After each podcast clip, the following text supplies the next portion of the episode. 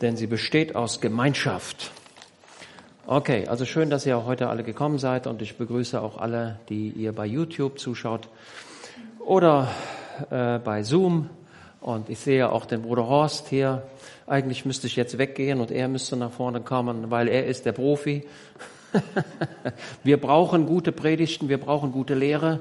Äh, wer immer sich aufmacht und sagt, ich werde ein Prediger des Evangeliums oder ich werde, ich werde auf der Kanzel das Wort Gottes verkündigen, der muss sich zunächst einmal darüber im Klaren sein, dass er viel studieren muss. Absolut viel studieren. Und eine Predigt kommt nicht einfach so aus dem Handgelenk, ähm, sondern da gibt es immer eine Vorgeschichte. Es ist absolut notwendig, das Wort Gottes von vorne bis hinten intensiv zu studieren und auch die Literatur, die es dazu gibt.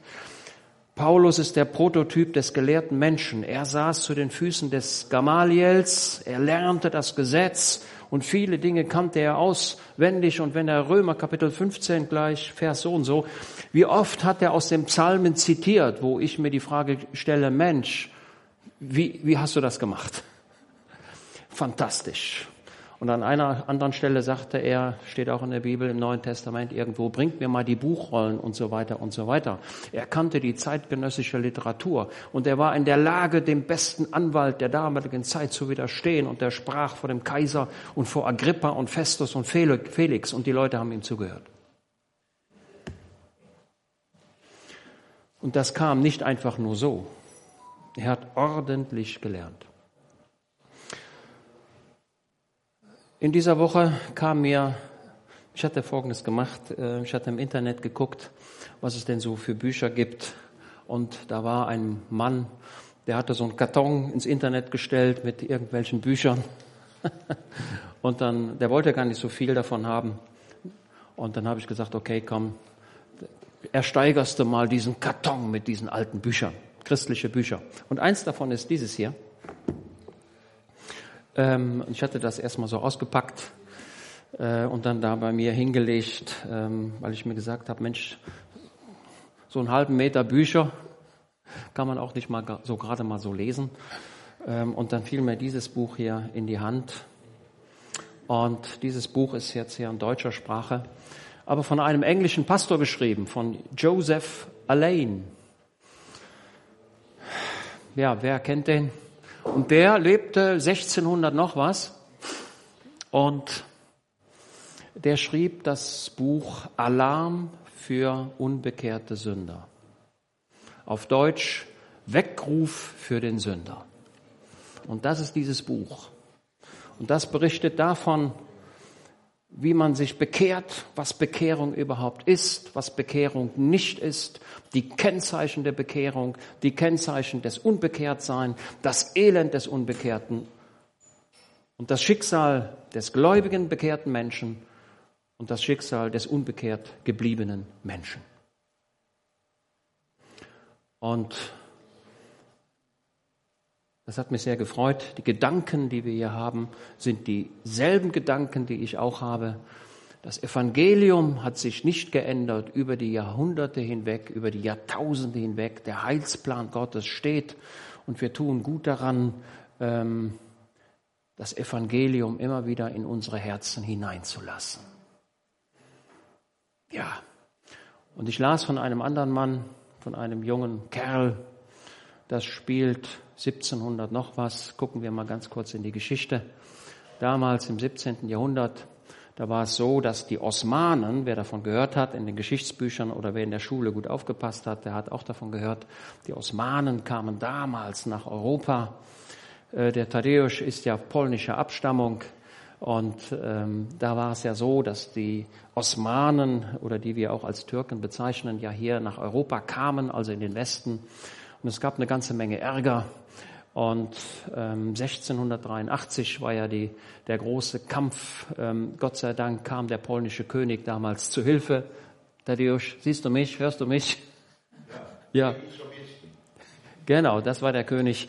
Und die Osmanen wurden damals geschlagen und zogen ab. Aber sie haben nicht aufgegeben. Sie kamen dann Anfang des 18. Jahrhunderts, 1700 noch was, kamen sie dann wiederum, ähm, sie waren dann mit bestimmten Verträgen nicht einverstanden, kamen dann wieder hier Richtung Europa durch den Balkan und der, der Streitpunkt war damals Venedig Ähm, sie wollten damals Venedig einnehmen äh, und haben gedacht, na ja, das kriegen wir hin. Äh, allerdings haben sich die österreichischen Habsburger, also sagen wir mal die Habsburger, die damals Österreich-Ungarn äh, regierten, die haben sich dann auf, der, auf die Seite der Venezianer gestellt und dann kam es zum Kampf mit den Türken erneut. Und der habsburgische Feldmarschall, wie hieß der? Ich guck mal so in die Runde. Denkt mal an eure Geschichte nach. Dann, ich guck mal so. Das war der Prinz Eugen.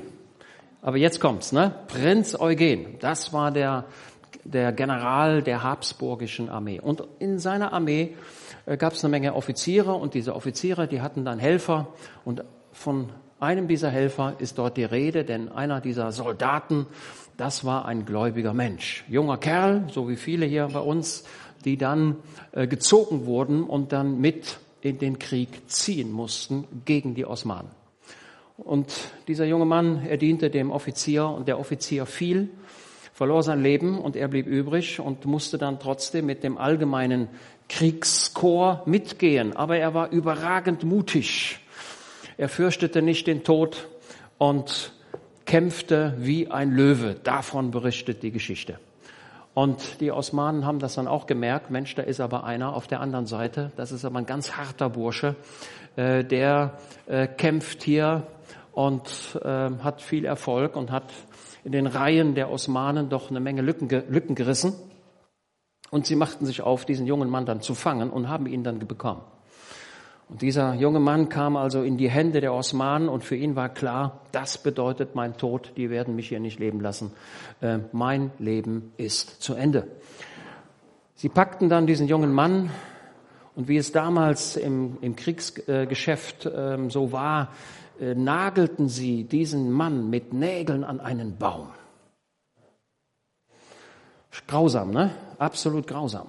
Und dieser junge Mann wusste sich nichts anderes mehr zu helfen. Er sang aus Leibeskraft, sang er Lobpreislieder. Die Lieder, die damals Lobpreislieder waren und die er kannte, die er gelernt hatte, die in seinem Herzen waren. Und er sang diese Lieder so laut er nur eben konnte, um in etwa seine Schmerzen zu betäuben und irgendwo dem Schicksal jetzt entgegenzuschauen. Und dann kamen habsburgerische Reiter durch die Gegend das Ganze geschah in einem kleinen Wäldchen und die habsburgische Reiterei hörte dann, Mensch, da singt doch einer, da singt doch einer in unserer Sprache. Ja, was singt er denn? Ach, hört mal. Und dann hörten sie zu und dann hörten sie diese Gesänge dieses jungen Soldaten, der da dem Tod geweiht war. Und dann sagten sie, nee, da können wir jetzt nicht vorbeireiten. Da müssen wir durchreiten. Und die Reiterei, die Habsburger ritten dann durch den Wald und sahen die Begebenheit, vertrieben die Osmanen und retteten jenen jungen Mann. Das wurde dann auch dem Prinz Eugen berichtet, der ihn direkt herholen ließ mit seinen Wunden.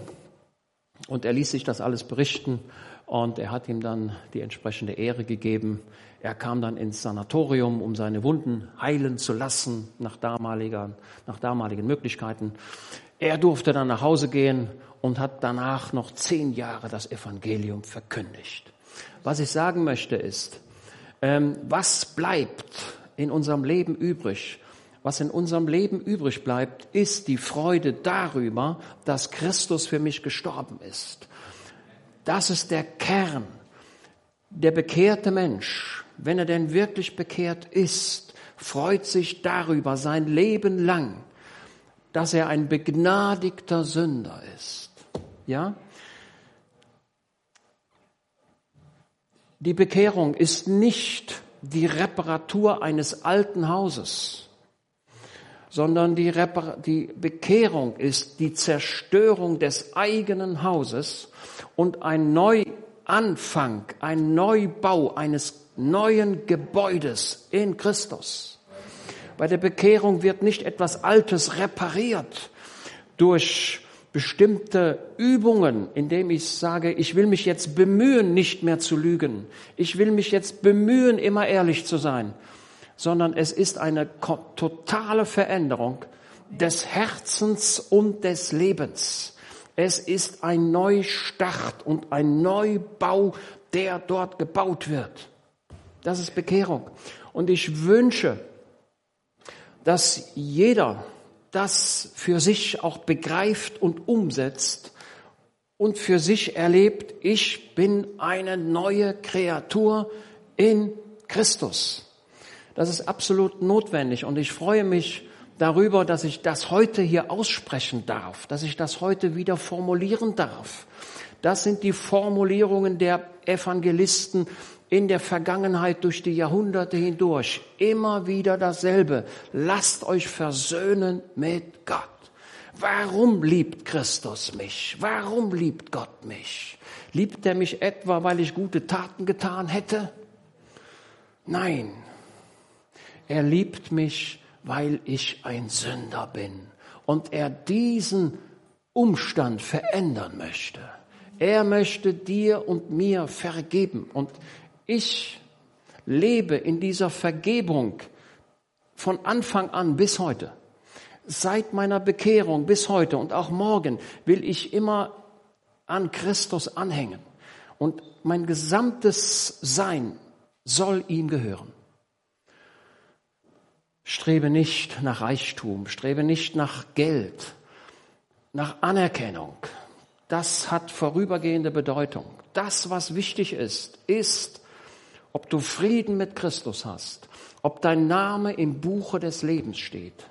Das ist das Wichtigste auf dieser Erde. Und das ist das, was am Ende des Lebens tragfähig bleibt. Christus ist mein Herr. Mein Name ist in seine Hände geschrieben. Mein Name steht im Buch des Lebens. Ich freue mich und ich darf mich freuen. Der Tod hat seine Furcht verloren. Ja? Natürlich denke ich auch oft darüber nach, wie es sein wird, wenn ich sterbe. Ich rede heute sehr deutlich. Das will ich doch mal hoffen. Ja, das will ich doch mal hoffen. Christus wird mir die Türe öffnen, aber es wird eine neue Situation für mich sein, wie es für jeden Gläubigen etwas Neues sein wird. Jesus kommt wieder. Er kommt in die Wolken des Himmels und er ruft die, die ihm gehören, in den Himmel hinein. Und das glaube ich und das weiß ich, dass das so ist. Und jeden Tag denke ich darüber nach, indem ich sage, bin ich auch fertig? Hab ich alles fertig gemacht? Schieb Dinge, die zu regeln sind, nicht auf. Wenn der Zug heute Abend um 22 Uhr abfahr, abfahren würde, dann würdest du wahrscheinlich heute Nachmittag deinen Koffer packen. Du hättest vielleicht einen Zettel gemacht und auf diesen Zettel schreibst du alles drauf, was in den Koffer gehört. Da schreibst du drauf dein Ticket, mein, mein Personalausweis, meine Zahnbürste muss ich mitnehmen, ich muss Kleidung mitnehmen, ich muss mein iPhone mitnehmen ähm, und so weiter. All das muss ich mitnehmen und das schreibst du auf einen Zettel und dann legst du dir den, den Koffer dorthin und dann hakst du ab, jawohl, das hab ich, das hab ich, das hab ich. Und dann legst du dir das alles in den Koffer und dann um neun Uhr gehst du los und um 22 Uhr startet der Zug, du bist vorbereitet. Kein Mensch würde sagen, ach ja, der Zug fährt gleich und so weiter, dann gehe ich mal, sondern er stellt die Gedanken vorher an. Und so tut das der gläubige Mensch auch. Er bereitet sich vor. Und eins ist völlig klar, das Leben mit Christus ist das beste Leben, was es überhaupt gibt. Denn alle deine Sorgen, die darfst du abgeben. Der unbekehrte Mensch muss die mitschleppen. Der trägt die mit wie einen großen Rucksack und dieser Rucksack wird ihn erdrücken. Aber du kannst deinen Rucksack abgeben. An wen? An Jesus. Er liebt dich. Dafür ist er gekommen. Die Bekehrung ist immer ein Akt des Heiligen Geistes. Das ist ein übernatürlicher Akt, denn er überführt dich von der Sünde. Du erkennst deine Sünde und dann stellt sich die Frage, ja, und was machst du jetzt, wenn du die Sünde erkennst? Du gibst sie ab an Christus und sagst, Herr Jesus, du hast sie getragen, ich gebe sie an, die, an dich ab. Und der Rucksack deiner Sünden kannst du ablegen. Eng ist die Pforte, die zum Leben führt. Und wenige sind es, die darauf gehen. Und breit ist der Weg, der zur Hölle führt, und viele sind, die darauf gehen. Die Pforte ist schmal, die Pforte ist eng. Da passt du mit deinem Gepäck nicht durch. Alle Koffer, die du noch denkst, mitzunehmen, indem du sagst, das ist das Alte, das ist mir lieb gewonnen. Meine alten Dinge, die möchte ich nicht aufgeben, die nehme ich mit. Aber du wirst feststellen, dass die Tür zum ewigen Leben so schmal ist, dass nur du alleine hindurchkommst. Nicht mit deinem Gepäck und all das, was du mitnehmen möchtest. Lass es einfach fallen. Lass es da hinten. Gehe durch die enge Tür und vertraue Christus dein Leben lang. Ja, ich schaue mal gerade die Ruth an. Ne? Ruth, Glaube an Jesus, vertraue ihm, er hat einen Weg für dich. Ja, äh, oft ist es so, dass wir gerne ähm, so die Zukunft so immer klar sehen wollen. Dann machen wir das und das und das und das und das und das. Und das geht eben nicht. Ja, sein Wort ist meines Fußes Leuchte. Das heißt, sein Wort leuchtet mir den Lebensweg nur einen, eine, eine, ja, eine Beinlänge aus. Ja, ich habe immer nur Licht für einen Schritt und dann für den zweiten und für den dritten. Das Wort Gottes ist jetzt nicht unbedingt so, was das Leben betrifft, dass es ein Scheinwerfer wäre, wo ich schon alles sehen kann. Dann kommt das und dann kommt das und das und das und das. Ja, sondern wir leben auf Glauben. Und dieses Evangelium, das ist immer wieder das alte Evangelium. Ja, und ich habe mal, ich komme gleich zum Text.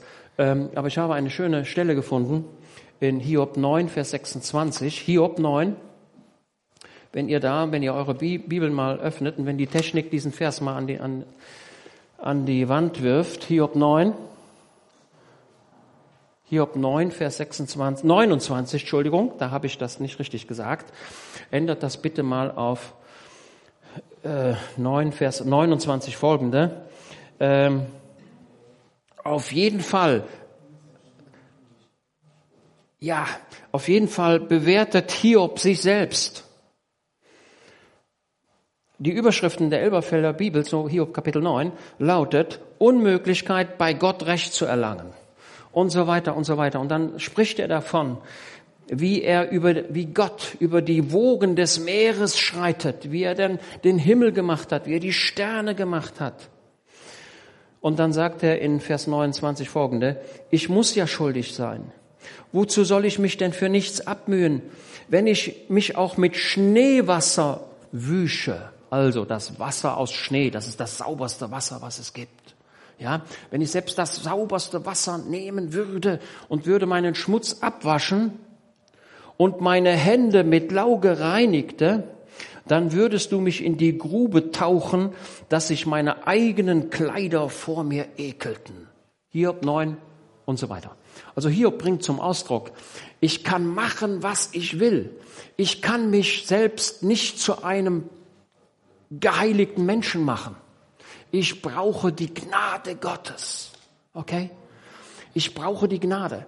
Ich, ich, ich, kann, ich kann Schneewasser nehmen, ich kann meine Hände sauber machen, ich kann alles Mögliche machen, aber die Bekehrung ist eine Veränderung des Herzens. Aus dem Inneren heraus erlebe ich eine Veränderung. Und ich erfahre Heilsgewissheit, Gewissheit meines Heils. Und ich möchte euch allen zurufen, wenn es denn so ist, dass du sagst, na ja, ich glaube schon, aber sicher bin ich mir nicht. Dann gilt diese Botschaft für dich. Dann ruhe nicht dann ruhe nicht in deinem Leben, solange du nicht genau weißt, Christus ist mein König. Jesus hat meine Sünde getragen und vergeben. Ja? Du sagst vielleicht, ja, ich glaube, dass Christus für Sünder gestorben ist. Aber du musst auch deine Schuld und Sünde ihm bringen und sagen, Herr, was nützt es, wenn du für Josef gestorben bist? Ich nehme das an. Und das ist das, was im neuen Testament immer wieder verkündigt wird. Und jetzt schaut, mit welchen mutigen Worten der Paulus in Apostelgeschichte 26 dort vor Agrippa steht und diesem Kundigen des Gesetzes und der jüdischen Gebräuche und so weiter. Und dann erzählt der Paulus seine Bekehrungsgeschichte, sein, sein Leben, seinen Werdegang. Und dann berichtete er davon, dass ein Licht ihm begegnete, heller als die Sonne. Kann ich mir gar nicht vorstellen, wie das geht. Heller als die Sonne. Ein unglaublicher Lichtglanz begegnet dem Paulus. Und Jesus beruft ihn und so weiter. Und, und er zitiert hier in Vers, ja, Apostelische 26, Vers, nehmen wir 30. Ich werde dich herausnehmen aus dem Volk und den Nationen, zu denen ich dich sende, ihre Augen aufzutun, dass sie sich bekehren von der Finsternis zum Licht und von der Macht Satans zu Gott, damit sie Vergebung der Sünden empfangen und ein Erbe unter denen, die durch den Glauben an mich geheiligt sind. Dass sie sich, ja, ich lese es nochmal, damit das klar ist bekehren von der Finsternis zum Licht und von der Macht des Satans zu Gott. Wer nicht Gottes Kind ist, der ist was? Ja, der ist ein Kind des Teufels. Es gibt nur zwei Dinge. Es gibt nichts dazwischen. Als ich jung war, habe ich überlegt, ob es etwas dazwischen geben würde. Denn ich hatte mir vorgenommen, hm, wäre vielleicht ganz gut, da, so, da sich so hindurchzuschlängeln. Und ich habe festgestellt, das geht nicht. Entweder bin ich ein Jünger Jesu oder ich bin es eben nicht. Ich gehöre ihm und wenn ich Christus nicht gehöre, dann bin ich ein Mensch dieser Welt und das Verderben steht vor der Türe. Paulus ruft den, dem Kerkermeister zu Philippi was zu? Glaube an Jesus. Glaube an ihn. Ja? Auf die Frage, ja, was muss ich denn tun? Lass den Heiligen Geist zu dir reden. Lass ihn zu dir sprechen. Und dann, wenn du ihn, wenn du, wenn du die Stimme Gottes hörst, ich will euch noch einen Vers sagen oder etwas ganz Wichtiges sagen. Gott im Himmel spricht zu jedem Menschen im Leben zwei bis dreimal überragend deutlich. Er spricht öfter aber zwei bis dreimal so deutlich, dass du innerlich getroffen bist und sagst, oh wei, oh wei, oh wei. Das ist das, was das Wort Gottes sagt. Gott redet zu jedem Menschen ganz deutlich. Und wenn das so ist und wenn du das so spürst, versuche dich nicht zu verteidigen. Sage nicht, morgen, morgen, das ist auch das, was einige in der Bibel taten, indem sie sagen, komm morgen nochmal. Morgen wollen wir über die Sache nochmal reden. Nein, die Bibel sagt, heute, so ihr seine Stimme höret, verstocket euer Herz nicht. Also wenn, wenn es so ist, dass das Wort Gottes dich trifft, dann freue dich darüber. Denn sonst bist du tot. Sonst hätte Gott dich aufgegeben. Also wenn das Wort Gottes dich trifft, sei es auch, dass du Widerspruch empfindest, dann lass es doch zu. Das ist Gottes Gnade. Ja, ich freue mich über die, immer wieder über das Neue Testament, wo es dann heißt, wir sind nicht gerettet aus Werken, die wir getan hätten, sondern aus Gnade. Es ist die Gnade die jeden Tag da ist. Und wenn die weg ist, dann wäre es grausam. Ich freue mich, dass ich einen gnädigen Heiland habe. Normalerweise müsste ich verzweifeln an mir und müsste sagen, Mensch, das war aber nicht gut und das war auch nicht gut und so weiter und das, mm, das hättest du viel besser machen müssen und das hättest du eigentlich so machen müssen und so weiter. Und dann erinnere ich mich, indem ich sage, Heiland, ich danke dir, dass du gnädig bist. Ich danke dir, dass ich wieder zu dir kommen darf ich danke dir. Ja? Ich danke dir, dass ich, dass ich mich nicht auf meine Werke berufen muss, denn ich habe nichts zu präsentieren. Behalten wir uns als gläubige Menschen die komplette Demut und keiner möge sich auf irgendetwas einbilden, indem er sagt, das habe ich getan, das ist mein Werk. Es ist alles nur Gnade von Anfang an bis zum Ende und dazwischen kenne ich nichts. Okay. Also der Hiob sagt, meine Kleider, meine Werke, das, was ich glaubte gehabt zu haben, ist gar nichts. Das ist dasselbe, was Paulus sagt. Vielleicht hat Paulus sich erinnert und sagt, all das, was ich früher gemacht habe, das achte ich für nichts. Das ist alles vergeblich gewesen. Aber jetzt wende ich mich nach vorne und versuche, Christus ähnlich zu werden. Habt ihr das? Okay. Gut. Also denkt daran, die Bekehrung ist eine komplette Änderung der gesamten Lebens- und Herzenseinstellung. Und das kann man später auch merken und fühlen und spüren. Es gibt sichere Anzeichen, wo man sagen kann, der ist bekehrt und der ist nicht bekehrt. Ja, manche sagen, ich gehe doch 30 Jahre in die Gemeinde. Ich habe doch so und so viel Wort Gottes gehört. Ja, wenn du keine Herzensveränderung erfahren hast, dann wird dir das nicht nützen. Ja, und du wirst sterben und Jesus wird dich fragen, was hast du getan? Und dann wirst du sagen, ja, ich bin doch 30 Jahre in den Gottesdienst gegangen, ich habe doch einen Mitgliedsausweis. Ich bin sogar getauft worden. Aber die Taufe wird dich nicht retten. Die Taufe wird dich retten als, als Gehorsamsakt im Anschluss an deine Bekehrung, weil sie deine Bekehrung dokumentiert. Aber falls jemand sagt, ich habe mich nicht bekehrt, habe mich aber taufen lassen und weil ich mich habe taufen lassen, komme ich in den Himmel, das ist ein Irrtum. Okay. Lesen wir Psalm 18. So, der Psalm 18, der ist mir vor die Hände gekommen, weil der Psalm 18 in der Bibel zweimal vorkommt. Zweimal. Ja, wirst du sagen, Psalm 18 und Psalm 18a? Wieso zweimal? Nein, nein. Psalm 18 und dann lest 2. Mose, äh, 2. Samuel 22.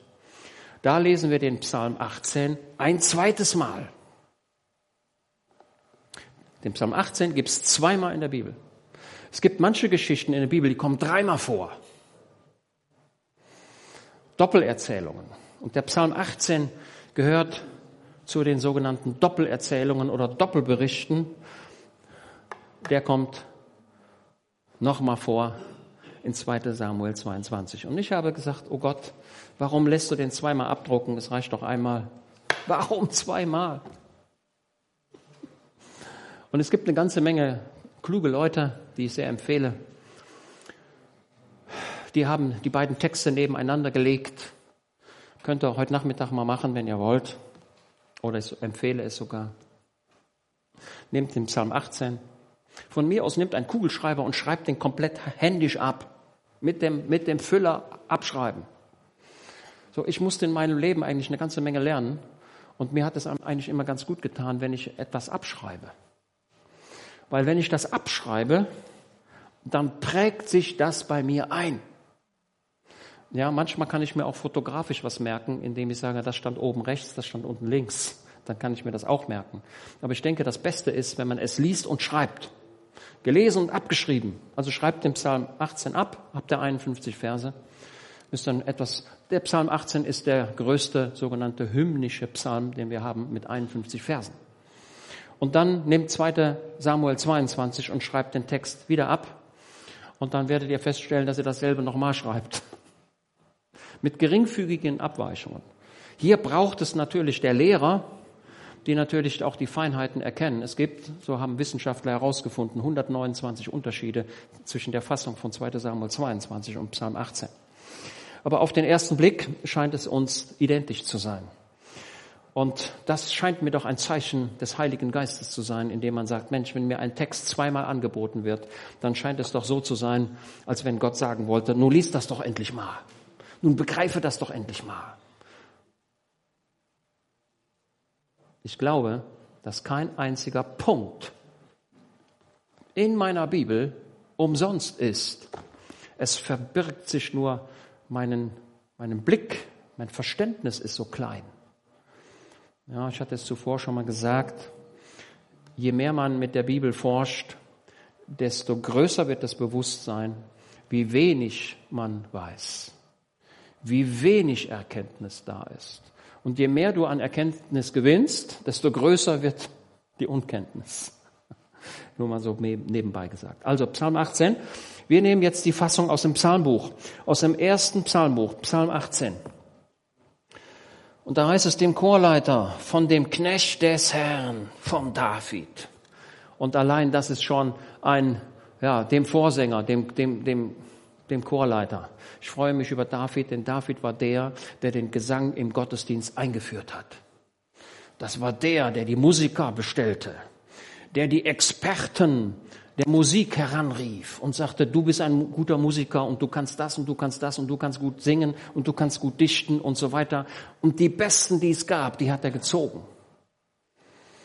Und die Sänger sangen, wie sie konnten. Perfekt. Nicht einstimmig. Die Kindergarten, im Kindergarten, da kann man einstimmig singen. Aber ich persönlich habe höhere Ansprüche. Also alle die, die ihr, die ihr singt, gebt euer Bestes, so gut wie ihr könnt. Legt, versucht eure Kunstfertigkeit zu trainieren.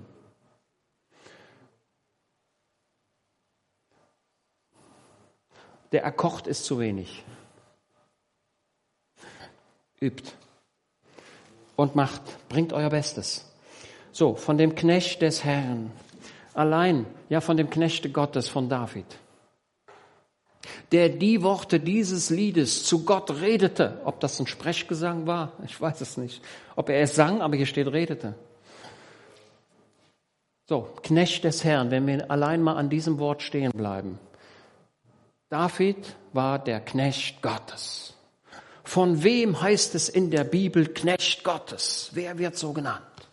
David hätte ja auch schreiben können, von dem König Israels, von dem, der den Glanz nach Israel brachte, von David. Wenn ein heutiger Journalist sowas schreiben würde, dann würde er es so ankündigen. Ein Lied von dem großen David, dem König Israels. Okay? Aber in der Bibel finde ich was anderes.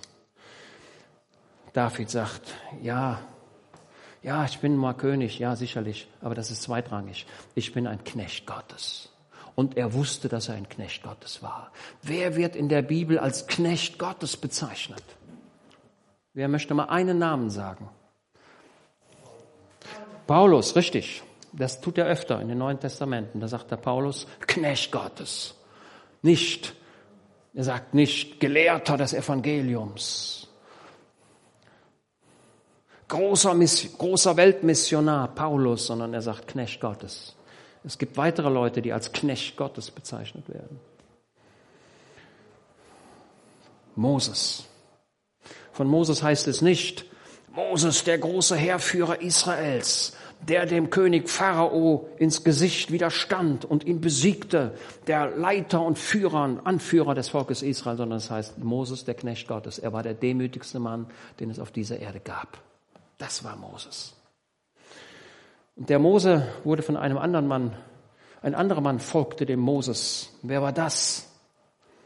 Das war Josua. Und auch von ihm heißt es Josua, der Knecht Gottes. Seht mal, was die für ein Verständnis hatten. Und von Petrus heißt es auch Petrus, der Knecht Gottes. Also das Wort Knecht, also das kommt gar nicht so oft vor. Ich glaube, dass ich habe jetzt schon alles gesagt, was es, vielleicht könnt ihr noch was anderes finden.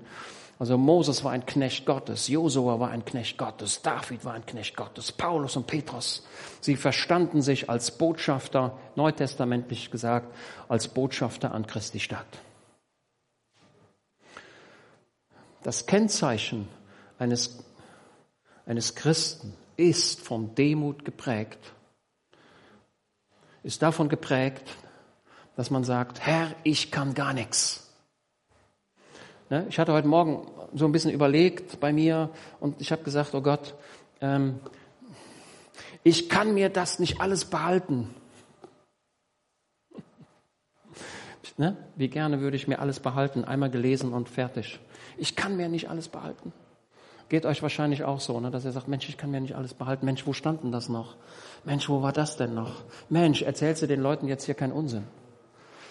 Herr, und dann bin ich mir aber sicher, dass der Heilige Geist kommt und sagt, na, keine Angst, ich werde dich dann erinnern an das, was du brauchst. Das ist meine einzige Hoffnung, dass der Heilige Geist mir die Gedanken gibt. Ja. Während ich hier stehe, bin ich mir völlig darüber im Klaren, dass ich letztendlich ein Sprachrohr bin, sonst gar nichts. Ein reines Sprachrohr. Und ich hoffe, dass die Gedanken Gottes möglichst perfekt transportiert werden durch, diese, durch dieses Sprachrohr. Ja? Wie goldene Äpfel auf einer silbernen Schale, so ist das Wort geredet zu seiner Zeit. Ja? Vielleicht kommt heute der eine oder der andere goldene Apfel bei dir vorbei. Und wenn es dann so ist, dann greife zu. Es ist oft der Mangel, dass nicht zugegriffen wird. Also David war der Knecht Gottes, der Knecht des Herrn, der die Worte dieses Liedes zum Herrn redete an dem Tag, als der Herr ihn errettet hatte aus der Hand aller seiner Feinde und aus der Hand Sauls. Ich gehe davon aus, dass David diesen Psalm am Lebensende schrieb, als er endlich Ruhe hatte. Das Leben des Knechtes Gottes, des David, war geprägt von sehr, sehr viel Kampf, von Leid, von Verfolgungen. Als er vor Saul floh,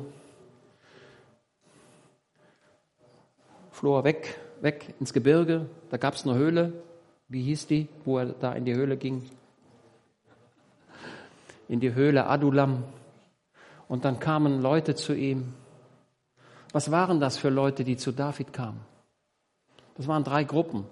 Das waren Leute, die die Schulden hatten. Das waren Leute, die zu Hause Ärger hatten. Das waren Leute, die keiner wollte. Das waren Leute, die nichts konnten. Und die sagten, Mensch, was mache ich bloß? Was mache ich bloß? Was mache ich bloß? Alle diese Verfolgten, diese armen Menschen, sind drei Gruppen, die da aufgeführt werden. Die kamen zu David, das waren 400 Leute. Und David wurde ihr Oberster, okay, heißt es da. Und David wurde ihr Oberster. So ist es auch mit Christus. Zu Christus kommen die Sünder. Die kommen zu Christus. Und wer wird der Oberste?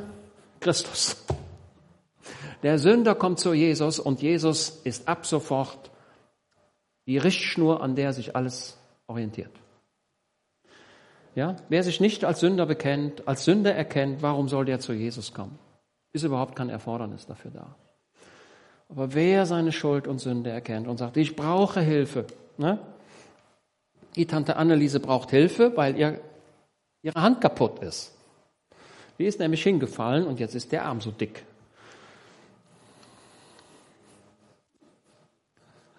Brauchst du Hilfe, ne? Ja, du brauchst Hilfe.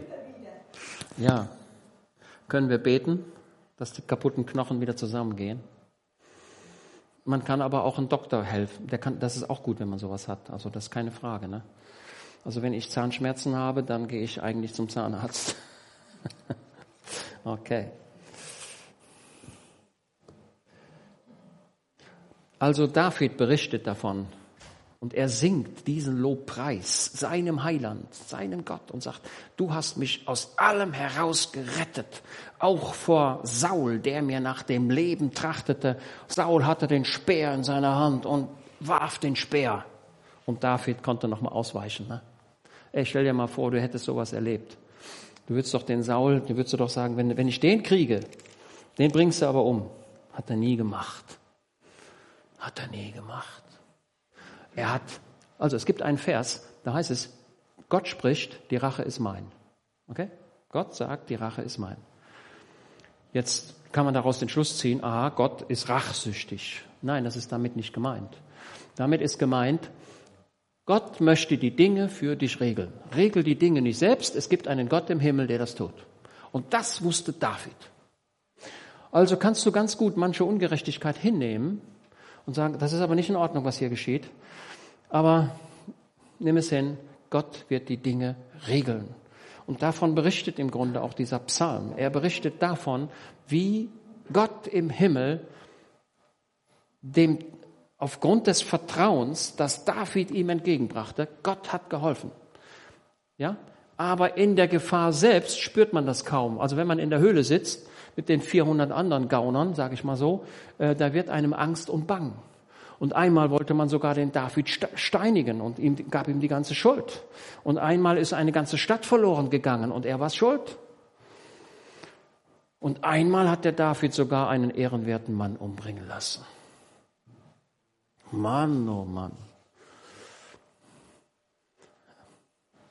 Und was sagte der David? Herr, vergib mir, vergib mir. Ja, also das, das, das Größte, was es gibt, ist wenn man erkennen kann, dass man Gnade braucht. Dann ist es schon gewonnen. So, und er sprach, jetzt Vers 2, ich liebe dich, Herr, meine Stärke. Boah. Ja, der, der, der Satz noch davor, vor dem und so weiter. Und er sprach, ich liebe dich, Gott, meine Stärke. So, also ich drücke es mal so aus, ich liebe den Heiland. Er ist meine Stärke. So, und, und, der, und der Begriff, der hier verwendet wird, das, das Liebhaben. Nun, jemand kann sagen, ich liebe den Fußball. Okay, Gott. Ich liebe das gute Essen. Ja, okay, kann man so sagen. Aber das hier verwendete Wort ist die die kämpfende, zuneigende, anhängliche Liebe zu jemandem. Ja? Also ich habe ja zwei kleine äh, Enkeltöchter und die Natalie berichtete dann von, von dem kleinen Mädchen und dann hm, sagte sie zu ihrer Schwester Nicole, ähm, hab mal keine Angst, das Kind liebt ihre Eltern wie nichts, also, also intensiv. Kinder lieben ihre Eltern über alles. Okay? Nicht so schlimm, wenn das Licht ausgeht. Kinder lieben ihre Eltern über alles, zumindest in den ersten Monaten. Und die, und die wollen ihre Eltern sehen. Die wollen ihre Mutter sehen. Hinterher kann das vielleicht ein bisschen anders sein. Aber kleine Kinder lieben ihre Eltern. Wer will da was gegen sagen? Der kann sich jetzt melden und sagen, nee, stimmt nicht. Kleine Kinder lieben ihre Eltern von Herzen und die wollen die jeden Tag sehen. Insbesondere die Mutter. Ne? Und wenn die Mutter nicht da ist, dann kriegen wir das auch schon hin. Dann wird so lange geschrien, bis die Mutter kommt. Ja, das ist ja, ne? Das ist auch das Bild, was das Wort Gottes ver verwendet. Der gläubige Mensch ist begierig nach dem Wort Gottes wie das Kleinkind nach der Milch der Mutter. Das Kind verlangt und sagt, nur gib mir. Und dann sagt die Mutter, ja, jetzt habe ich keine Zeit. Dann sagt das Kind, interessiert mich nicht, nicht. So, jetzt sage ich mal, wer hat die längere Kraft? Das Kind schreit so lange, bis die Mutter sagt, jetzt, nee, jetzt, ich kann es nicht mehr aushalten, ich muss jetzt dahin. Ja?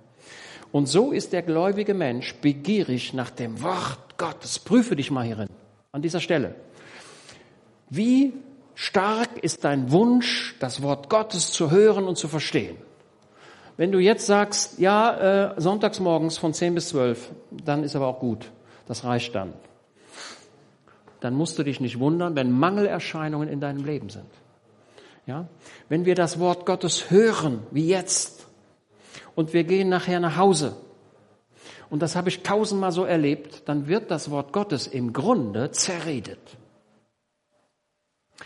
Man geht normalerweise nach einem Gottesdienst nach Hause und dann wird das Wort Gottes, und jetzt drücke ich es in einer bildreichen Sprache aus, es wird befeuchtet ja? Es wird befeuchtet. Ja, womit denn? Also denken wir an die Natur. Da ist das, der Samen, das Wort Gottes, ist, der, ist das, was ausgesät wird. Ne? So, und dann fällt es auf den Boden. Und was braucht es dann, wenn es dann auf den Boden gefallen ist? Wasser, Feuchtigkeit. Wenn du sagst, nee, da geht auch so, okay, dann geht das ein bisschen auf und dann vertrocknet es. Ne? Ich hatte jetzt eine Walnuss gefunden und aus, dem, aus der Walnuss denke ich, was ist das denn da? Da kam da so ein Trieb raus, der war schon so fünf Zentimeter, recht grün. Und da habe ich mir gedacht, okay, das, das nimmst du mit. Hast einen Walnussbaum. Ja, aber diese, diese Walnuss braucht Feuchtigkeit. Was ist denn die Feuchtigkeit in deinem Leben? Das sind die Tränen. Das ist indem du sagst, oh Heiland, ja, du hast recht. Ja, vergib mir, ich will es machen. Ja. Und dann, Und dann wird der Samen, also der, der, der aufmerksame Gärtner, der wird dann das dahin, ne? also nimmt die, die junge Pflanze und dann stellt er die dahin. Also wir haben jetzt im, im Mai, kaufen wir uns immer so kleine Salatpflänzchen. Ne? Und dann gucken wir, dass das, perfekt ist an der Stelle und dann drücken wir das da so schön hin. Ne? Also da würde jetzt keiner hier die Pflanzen so rausschmeißen und sagen, wird schon gut gehen. Also diese, diese Pflanzen, die müssen umsorgt werden. Ja? Da muss die Erde dran gedrückt werden. Dann guckt man, ist das auch richtig alles so? Und dann geht man nach einer Stunde nochmal und guckt, ob das alles so gut ist. Also das Wort Gottes wird in dir Frucht bringen, wenn du genau das tust. Das Wort Gottes wird bei dir keine Frucht bringen, wenn du ganz einfach sagst, gehört, auf Wiedersehen, alles klar, jetzt interessiert mich aber der Fernsehapparat. Also über das Wort Gottes muss man nachdenken. Was tat David? Es gibt einen richtig guten Spruch, wie David mit dem Wort Gottes umging, nämlich wie? Über dein Wort sinne ich nach Tag und Nacht. Doch, jetzt wisst ihr, wie es geht. Also David war ein Mann nach dem Herzen Gottes. Aber das war er nicht nur einfach so von Natur aus, sondern David war ein Mann nach dem Herzen Gottes, weil er Gott suchte. Okay. Also, er, David sagt, ich liebe dich, Herr. Das ist eine Liebe, die aus dem Herzen herauskommt. Ich habe dich von Herzen lieb. Ich, ich begehre dich, ich will dich haben, ich will dich kennenlernen, ich will alles von dir wissen. Das war die Stellung von David. Okay, so, wir haben ja noch, noch ein, also insgesamt 51 Verse, das schaffen wir ja gar nicht. So, so, so, ich sage mal dazu, Psalm 18 und, 1, und 2 Samuel 22, da braucht ihr, wenn ihr das ordentlich macht, drei Monate täglichen Studiums von mindestens acht Stunden. Dann habt ihr mal eine Vorstellung, was man braucht, was man aufwenden muss. Also da bin ich nicht dabei, aber also, also das Wort Gottes zu, zu studieren ist zeitintensiv. Und mir geht es dann oft so, dass ich dann alsbald auch müde werde. Wird euch wahrscheinlich auch so gehen. Ne? In meinem Beruf sage ich den Leuten immer, schreibt weniger, nicht so viel. Ich kann doch jetzt nicht zehn Seiten lesen. Also wenn es eine Seite ist, ist es doch perfekt. Schreibt das Wesentliche kurz, fertig. Ja? Die Romanschreiber, die schreiben das Unwesentliche lang. Das ist ein Roman. Ja, da wird dann geschildert, wie der Himmel aussah und wie die Büsche waren und wie der aussah und so weiter und die Läuse lesen ja und dann, ach, und jetzt geht's weiter. Das ist ein Roman. Ja?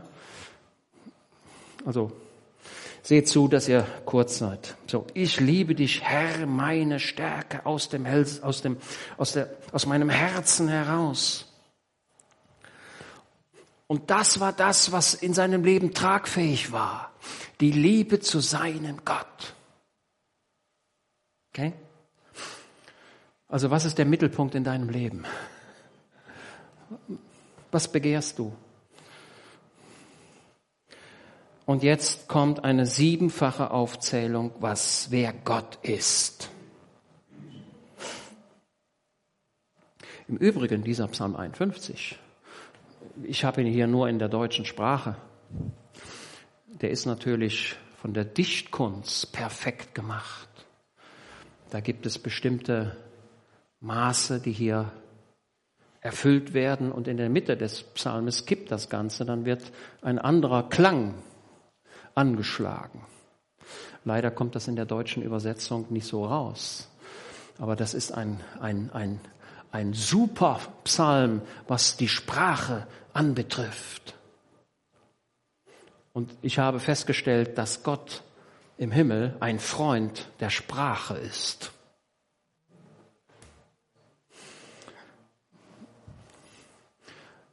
Das Wort hat eine schöpferische Kraft. Ja? Ich habe es noch nicht ganz verstanden. Gott sprach und es wurde. Bei Gott ist es so, dass das Wort eine Kraft hat. Ja? Und er liebt die schöne Sprache.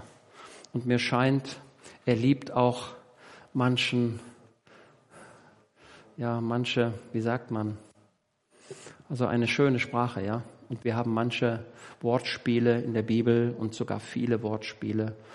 Ähm, das ist auch vom Heiligen Geist so gemacht. So, der Herr, so jetzt kommt jetzt kommt eine siebenfache Aufzählung und da heißt es immer, der Herr ist mein Fels und meine Burg und mein Erretter. Er ist mein Hort, mein Schild. Er ist das Horn meines Heils und meine hohe Feste. Also wir haben hier sieben Punkte. Und immer wieder sagt David, das gehört mir. Also man muss sich die Heilsgüter, die Heilsgüter, die macht man sich zu eigen. Die nimmt man für sich in Anspruch. Das muss man machen. Ja, wenn der Heilige Geist wirkt, dann stelle bitte deine Sprachwerkzeuge zur Verfügung. Solange du, solange du die Hoheit über deine eigenen Sprachwerkzeuge behältst, ist gut, aber besser ist, wenn deine Sprachwerkzeuge dem Heiligen Geist zur Verfügung gestellt werden. Jetzt werdet ihr sagen, wie geht das ganz praktisch? Paulus, ähm, fällt mir gerade ein, ich glaube Römer Kapitel 8 müsste es doch wohl sein.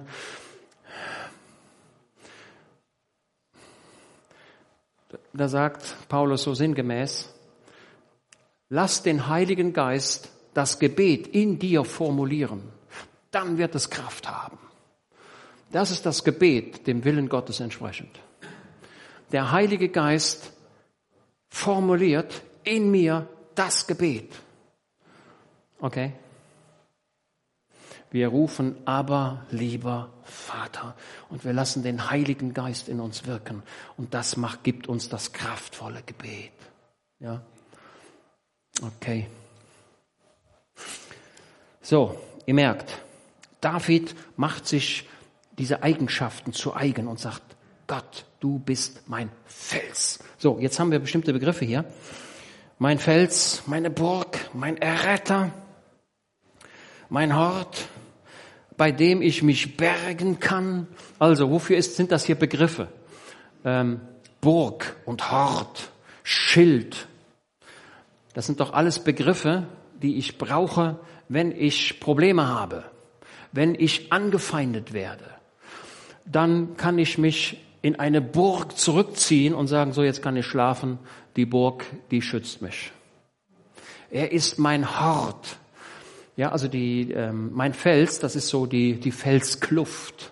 Ja, das ist das, was Mose erlebte, als Gott an ihm vorbeiging. Da war der Moses in einer Kluft und der sah, wie Gott vorbeiging. Unglaublich. Okay, aber was ich jetzt, ein, ein Merkmal will ich herausnehmen. Er ist der Horn, das Horn meines Heils. Ja, wie es in der Elberfelder Bibel heißt. Er ist das Horn meines Heils. Was heißt das eigentlich? Ne? Da kann man sagen, Horn meines Heils. Pff, was verstehe ich nicht? Was ist Horn? Wer kennt ein Horn? Nun, die Rehe, die haben manchmal so ein Horn. Die Hirsche haben ein Geweih, die haben ein Horn. Wenn ich euch fragen würde, was, welches Tier hat so den Prototyp eines großen Hornes? Josef, welches Tier fällt dir ein? Ja, es gibt aber noch Tiere, die haben größere Hörner als ein, also ich, Nashorn, genau, ein Nashorn. Nennt man das nicht Hippopotamus oder was? Nee, ist was anderes? Das Nilpferd, ne? Das Hippopotamus ist das Nilpferd, aber ich erinnere mich an das Nashorn. Das Nashorn hat so ein großes Horn obendrauf. Wofür ist das Horn nun ein Symbol? Im Übrigen nur vierbeinige Tiere haben ein Horn. Okay, so, ähm, Wofür steht das Horn? Kraft, Macht, Chris. Ach, hast nichts gesagt. Okay. Schofa, Schofa, ja, ein Horn, ja. Jawohl, das ist so ein Schofa. Gut. Ein Horn. So. So, jetzt stellt euch mal den Altar vor, den es im Tempel gab, den es in der Stiftshütte gab. Der Altar. Was hatte der an den Ecken? Hörner, also so Ecken. Also stellt euch so eine Platte vor, so eine Kiste, und dann ist, sind, sind hier so, so Teile kommen aus den Ecken raus. Ne? So Hörner kommen da raus. So. So, jetzt pass mal auf. Da gab es einen Mann im Alten Testament, das war der Bruder vom Salomo. Und der hieß Adonia, der Bruder von Salomo. Und der wollte König werden. Der sagte, mein Vater, der David, der ist schon alt, der merkt nichts mehr. Ähm, und König sein ist nicht schlecht, ne? Wirst du König. Und das wurde dann dem, das wurde dann bekannt. Und das wurde dann dem David berichtet. Und dann sagte der David, ja, das ist aber jetzt nicht in meinem Sinne. Hm, hätte der David vielleicht früher regeln können. Ne? Ist auch für mich eine Lehre, die Dinge zu regeln. Also es gibt Dinge, die sind, sind zu regeln. Insbesondere dann, wenn man, wenn man schon älter ist.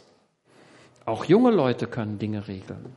Also wir haben zu Hause äh, so Testament gemacht, ne? Testament, haben gesagt, so und so, so und so, so machen wir es. Fertig. Ja? Und dann haben wir auch eine Patientenverfügung gemacht. Brigitte und ich und so weiter, dass wenn wir mal irgendwie nicht können, dass der andere das regeln kann. Ja? Oder Bankkonten, die sollten auch geregelt werden. Kann man alles regeln, kann man alles machen. Ja?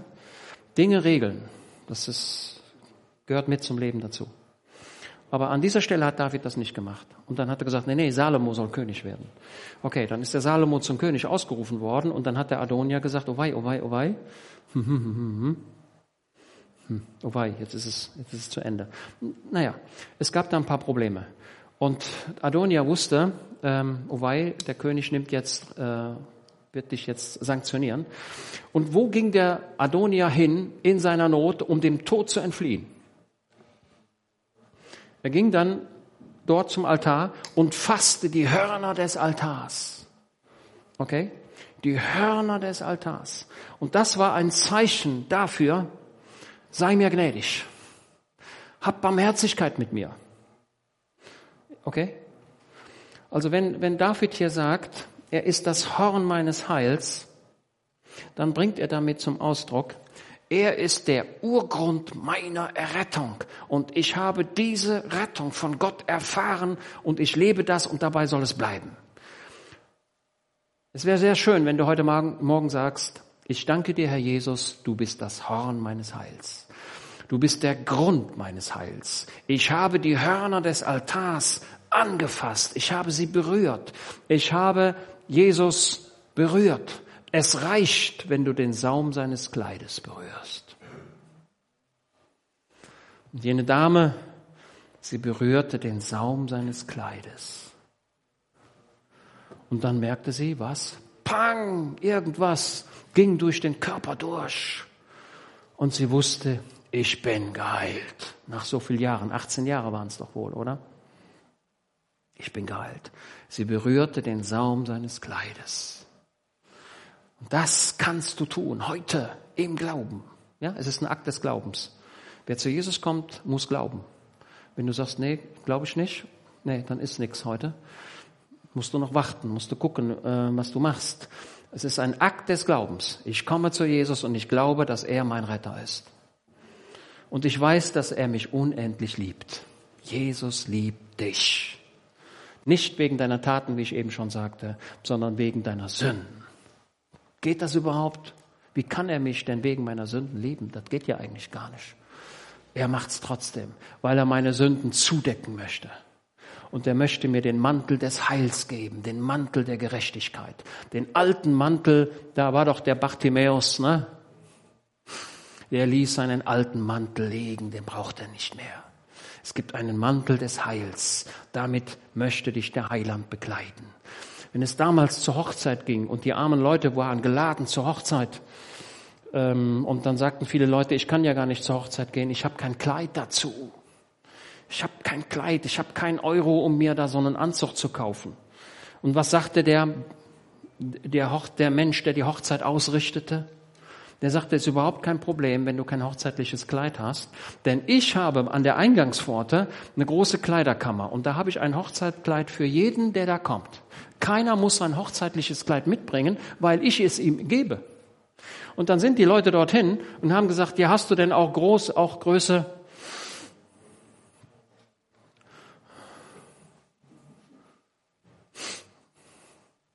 Der Thaddäus braucht wahrscheinlich eine etwas größere Größe. 54 oder 102 oder 106. Der Josef ein bisschen kleiner. Hast du denn auch ein Kleid in meiner Größe? Und dann sagt der, der Mensch, der die Hochzeit ausgibt, hör mal, ich habe da so viel Kleider, das kannst du dir gar nicht vorstellen, wie viel Kleider ich da habe. Und da habe ich auch ein Kleid. Und pass mal auf, das Kleid ist schon in deiner Größe genäht worden.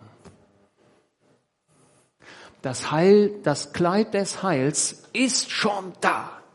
Wenn du aber sagst, das glaube ich nicht, dass das so ist, ja, dann ist die, die, die Heilstat Jesu am Kreuz für dich umsonst gewesen. Und irgendwann wirst du doch sagen, hätte ich doch das Kleid angezogen, hätte ich doch den Glaubensschritt gemacht, wäre ich doch dahin gegangen und dann hätte ich mir das Kleid dort genommen und dann wäre ich in den hochzeitlichen Saal eingetreten und der Ausrichter der Hochzeit hätte gesagt, ei mein Freund, komm herein, setze dich da und da, der Platz ist auch schon da. Wie schade ist, wenn der Platz im Himmel leer bleibt der eigentlich für dich vorgesehen war. Und genauso wie ich das jetzt hier sage, so meine ich das auch. Das ist meine vollste Überzeugung. Okay. Also der Adonia, der ergriff die Hörner des Altars und das war für ihn der Grund zur Rettung. Okay? Ergreife heute das Blut Jesu. Ja, ihr merkt, ich bin so ein bisschen evangelistisch und ich freue mich im Grunde darüber, weil ich glaube, es darf eigentlich gar keinen Gottesdienst geben, wo nicht evangelistisch dazu aufgerufen wird, sich zu bekehren oder wieder sich neu zu bekehren. Immer wieder neu und sagen, Herr Jesus, ich brauche deine Gnade. Und es wäre, es wäre sehr in meinem Sinne, wenn du jetzt merkst, ich brauche die Gnade des Heilandes. Ja, es ist die Barmherzigkeit, durch die wir wiedergeboren werden. Ja, also es ist ein Werk des Heiligen Geistes und dann Johannes 3 heißt es, wiedergeboren zu ewigem Leben durch die Wirkung des Heiligen Geistes. Ja, verachten wir nicht den Heiligen Geist. Tut das bitte nicht. So, und dann sagt er, mein Schild, ja, mein Schild, ja, mein Schild, meine hohe Feste, mein Schild.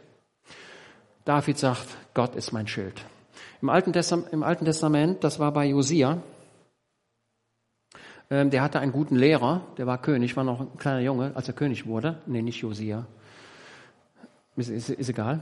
Und der hatte einen guten, ähm, der hatte einen guten Lehrmeister. Jojada hieß der. Und da heißt es, solange Jojada lebte, war alles perfekt. Aber als der starb, dann endete sich das. Und dann kamen die, die Feinde und trugen die Schilde aus dem, aus dem Tempel weg. Das darf in deinem Leben nicht passieren. So, und jetzt sage ich wieder ein Wort Gottes. Gib bitte Acht, dass dein Schild nicht gestohlen wird. Du brauchst das Schild, sonst bist du wehrlos.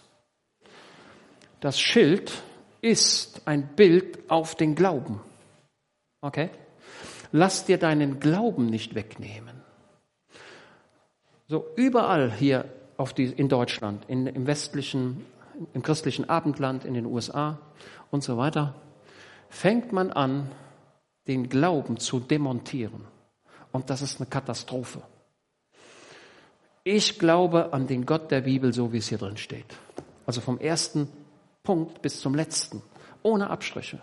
Ich weiß, dass Gott die Welt gemacht hat. Er hat diesen Globus gemacht. Er hat alles gemacht. Er hat das Firmament gemacht. Und eines Tages wird er die Zeit anhalten. Eines Tages hält er die Zeit an. Und wenn die Zeit gestoppt ist, das nennt man Ewigkeit. Ja? Gott kennt keine Zeit. Ich schon aber er nicht und deswegen ist er ewig. Und wenn ich im Himmel bin, wird es keine Zeit mehr geben. Und dann wird es keinen Alterungsprozess mehr geben. Es wird keine Verweslichkeit geben. Es wird keine Veränderlichkeit geben. Es wird alles perfekt sein. Und ich habe einen neuen Körper, der ist besser als der. Und du auch. Der kann nämlich durch die Mauern gehen. David musste noch über die Mauern springen, aber im Himmel geht, da, geht man einfach da durch. So. Und dann Vers 4. Vers 4. Gepriesen rufe ich zum Herrn, so werde ich von meinen Feinden gerettet. So, jetzt habt ihr die Strategie, wie man durch das Problem kommt. Wie komme ich durch ein Problem? Antwort, indem ich Gott die Ehre gebe. Das ist der Weg. Also, es kommt ein Problem auf dich zu und so, und war das Auto kaputt und kein Geld mehr und was weiß ich, was passieren kann. Haus brennt ab. Und dann sagst du, oh Heiland, ich danke dir. Du bist trotzdem Gott im Himmel, all das, was mir passiert ist. Du bist trotzdem da. Ich danke dir, dass ich lebe und ich danke dir, dass ich dich kenne und ich danke dir, dass ich dein Kind bin. Ich danke dir, das ist Anbetung. Anbetung ist, wenn man sagt, wer Gott ist. Das ist Anbetung. Ich, ne? So. Ja? So. Manche Leute denken immer, Gebet ist, wenn ich jetzt äh, hier irgendwo hingehe, ähm, in ein Zimmer und dann setze ich mich dorthin oder gehe auf die Knie und bete dann und dann stehe ich irgendwann wieder auf und das Gebet ist zu Ende. Das ist eine verkürzte Form. Gebet ist eine Lebenseinstellung. Ja, man fragte mal, ich glaube, den Whitfield fragte, nee, oder einen anderen, einen anderen Mann Gottes fragte man, hör mal, wie lange betest du denn eigentlich am Tag? Ja, eine halbe Stunde. Mhm. Ja, aber ich bin auch nie eine halbe Stunde ohne Gebet unterwegs. er brachte damit zum Ausdruck, dass er eine ständige Beziehung zum Heiland hat. Das ist im Grunde ein Gebetsleben. Ein Gebetsleben liegt dann vor, wenn ich quasi in ständiger Bereitschaft bin. Ja, ich gucke, Herr, was soll, soll ich, was, was soll ich jetzt tun? Ja, ein geführt werden, ein geleitet werden, ein Warten auf die Führungen Gottes, Gottes Stimme hören und man kann sie hören. Das ist Gebet, ein Gebetsleben. Ja, es reduziert sich nicht auf eine Gebetsstunde, wiewohl sie gut sind. Ja, wenn die Gebetsstunden zum Ende kommen, wenn die Bibelstunden zum Ende kommen, dann kommt die Gemeinde zum Ende. Das ist der Tod der Gemeinden. Ja, deswegen möchte ich euch auch an dieser Stelle ermuntern, dass die Gebets, die, äh, die äh, Bibelstunden, wo wir das Wort Gottes betrachten, sind absolut wichtig. Wer diese gering schätzt, für den habe ich im Grunde keine Hoffnung für die Zukunft. Ich drücke es mal einfach so deutlich aus. Das ist der Mensch, der mit einer Mangelelle, der sagt, ich esse nur Brot, sonst nix. Kein Obst, kein Öl, kein Fett. Oder ich esse nur Äpfel und sonst nix. Der wird damit nicht weit kommen sondern wir brauchen eine vollumf vollumfängliche Ernährung. Wir brauchen alles. Und deswegen brauchen wir das Wort Gottes. Und wer das gering schätzt, da weiß ich nicht, wie das weitergehen soll. Also, gepriesen rufe ich zum Herrn, so werde ich von meinen Feinden gerettet. Ja? Jetzt habe ich mir eine Anmerkung hier angebracht, Römer 10, Vers 13. Ähm, so, gucken wir. Was habe ich mir denn dabei gedacht? Ja, ja, das weiß ich wieder. Römer 10, Vers 13. Denn es ist kein Unterschied zwischen Jude und Grieche, denn er ist Herr über alle und er ist reich für alle, die ihn anrufen. Denn jeder, der den Namen des Herrn anrufen wird, wird errettet werden. Punkt. Darauf darfst du dich stützen. Die Bibel sagt, jeder, der den Namen des Herrn anrufen wird, wird errettet. Punkt aus Ende. Das ist doch eine tolle Botschaft, oder? Rufe den Namen Jesu an. Ja?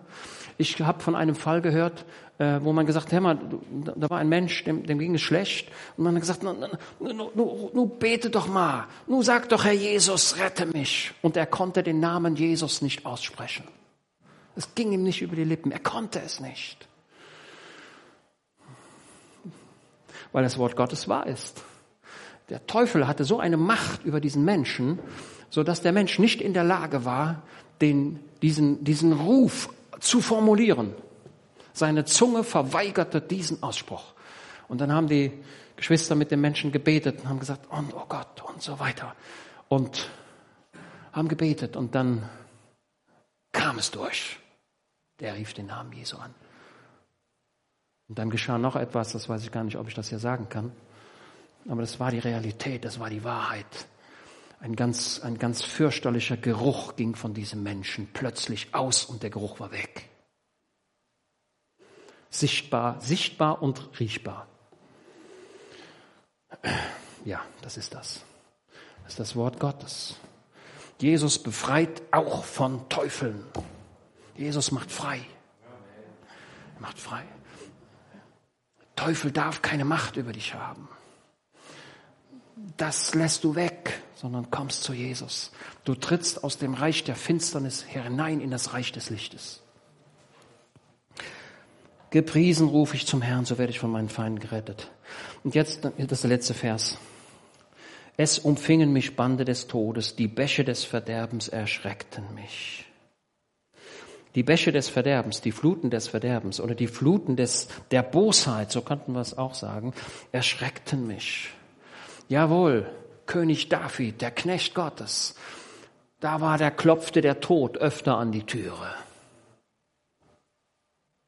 Ja. Er hatte mit, mit Fluten zu tun, mit Fluten des Verderbens. Ja, das haben wir ja jetzt hier bei der Hochwasserkatastrophe hier in Nordrhein-Westfalen und Rheinland-Pfalz erlebt, was Fluten für eine Wirkung haben. Die hauen alles weg. Da bleibt nichts mehr. So, liebe Geschwister, wenn, wenn ihr jetzt weiterlest, ähm, von Vers 8, von 8 bis 16, da haben wir, das machen wir jetzt nicht, von 8 bis 16, da haben wir eine Schilderung der göttlichen Naturkräfte.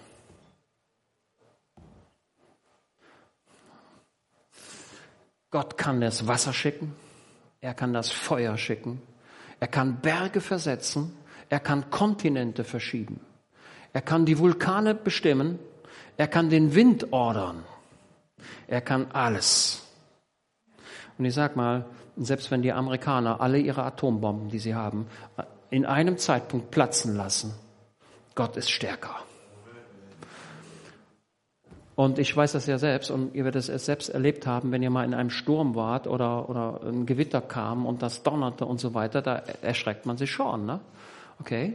Ne? Also okay, man kann natürlich sagen, ich bin ein Verstandesmensch, ich gehe jetzt mal in den Keller, ist alles gut, ist nur ein Sturm, der geht auch wieder weg. Ja, Aber ich sage, Gott kann solche Gewitter schicken, dass sich alle Menschen fürchten.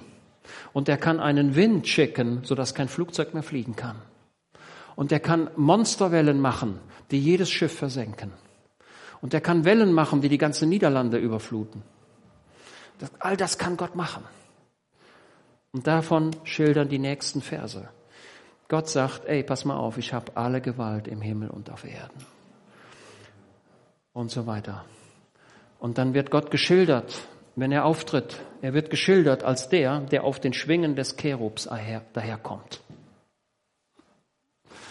Das ist nicht nur eine bildreiche Sprache, die wir hier haben, sondern das sind, ist auch Realität. Gott aus dem Himmel kommt hernieder und reitet auf den Schwingen des Cherubs. Ja, jetzt wirst du sagen, jetzt ist es schwer zu verstehen. Ja, ist es auch. Ist es auch. Aber Gott ist im Regiment. Und die Ungerechtigkeit, die auf dieser Erde stattfindet, die nimmt Gott nicht ewig hin. Er zieht einen Schlussstrich und mir scheint, dass er das bald tut. Ich sehe im Moment, und das sehe ich schon seit vielen Jahren, einen in unserer Gesellschaft, in den westlichen Ländern, ein Verfall der Moral. Und das, was gut ist, gilt als schlecht. Da kann ich noch sagen, okay, muss ich mich ja mit meiner Meinung nicht anschließen. Aber der Punkt ist, dass das, was schlecht ist, mir als gut verkauft wird und man mich zwingt, das Schlechte für gut zu halten. Unter dem Deckmantel der Toleranz. Da weiß ich nicht, wie sich die Zukunft da entwickeln wird.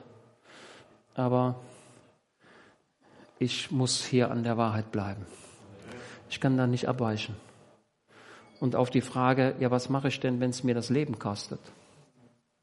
Dann wirst du sagen, ja, so weit ist es ja noch nicht. Hast du recht, aber wenn es denn so wäre, wäre ich auch bereit, mit meinem Leben dafür einzustehen? Der Johannes der Täufer, der hat seinen Kopf gegeben, ne? Und andere haben ihr Leben gegeben. Aber ich sehe in der Geschichte den Mut der doch da ist. Gott kann uns erretten, sagten die drei da im, im, im Feuerofen, ne? der Sadrach, Mesach und der Abednego. Nein, der Daniel war in der Löwengrube. Die waren ja im Feuerofen. Ne? Bin ich jetzt richtig? Ihr dürft mich gerne korrigieren. Und dann sagten die, ja, wir gehen da rein. Gott kann uns retten. Er kann uns retten, ja. Er muss uns nicht retten. Entweder rettet er uns oder nicht. Gott hat sie gerettet. Und als David in der Löwengrube war, ne, der Daniel, da nicht David, Daniel, Daniel war in der Löwengrube. Warum haben die Löwen ihn nicht gefressen? Weil er keinen Fleischgeruch hatte. Der schmeckte nicht nach Fleisch. Fleisch ein Bild auf die Sünde, ne? auf die weltliche Gesinnung. Ja? Okay. Okay, ich hoffe, dass ich vielleicht dem einen oder dem anderen einen goldenen Apfel auf einer silbernen Schale präsentieren konnte und dass ihr vielleicht das eine oder das andere aufgenommen habt. Wartet nicht auf eine nächste Gelegenheit. Ähm, das Leben ist endlich. Ähm, es ist kurz. Ja, Hiob sagt, der hat sich selbst betrachtet und gesagt, das Leben ist wie ein Läufer. Das Leben rennt wie ein Läufer, wie ein schneller Läufer. Kaum ist er gestartet. In 9,8 Sekunden hat er schon das Ziel erreicht. Das ist das Leben. Okay. Ja, alle ihr, die ihr bei YouTube zugehört habt oder bei Zoom, ich hoffe, dass die Übertragung gut war. Ich denke, wir stehen noch auf. Wir stehen noch auf. Und ähm, Bries, würdest du äh, nach vorne kommen und das Gebet leiten? Vielleicht betest du auch selbst oder gibst irgendjemandem die Gelegenheit zu beten. Und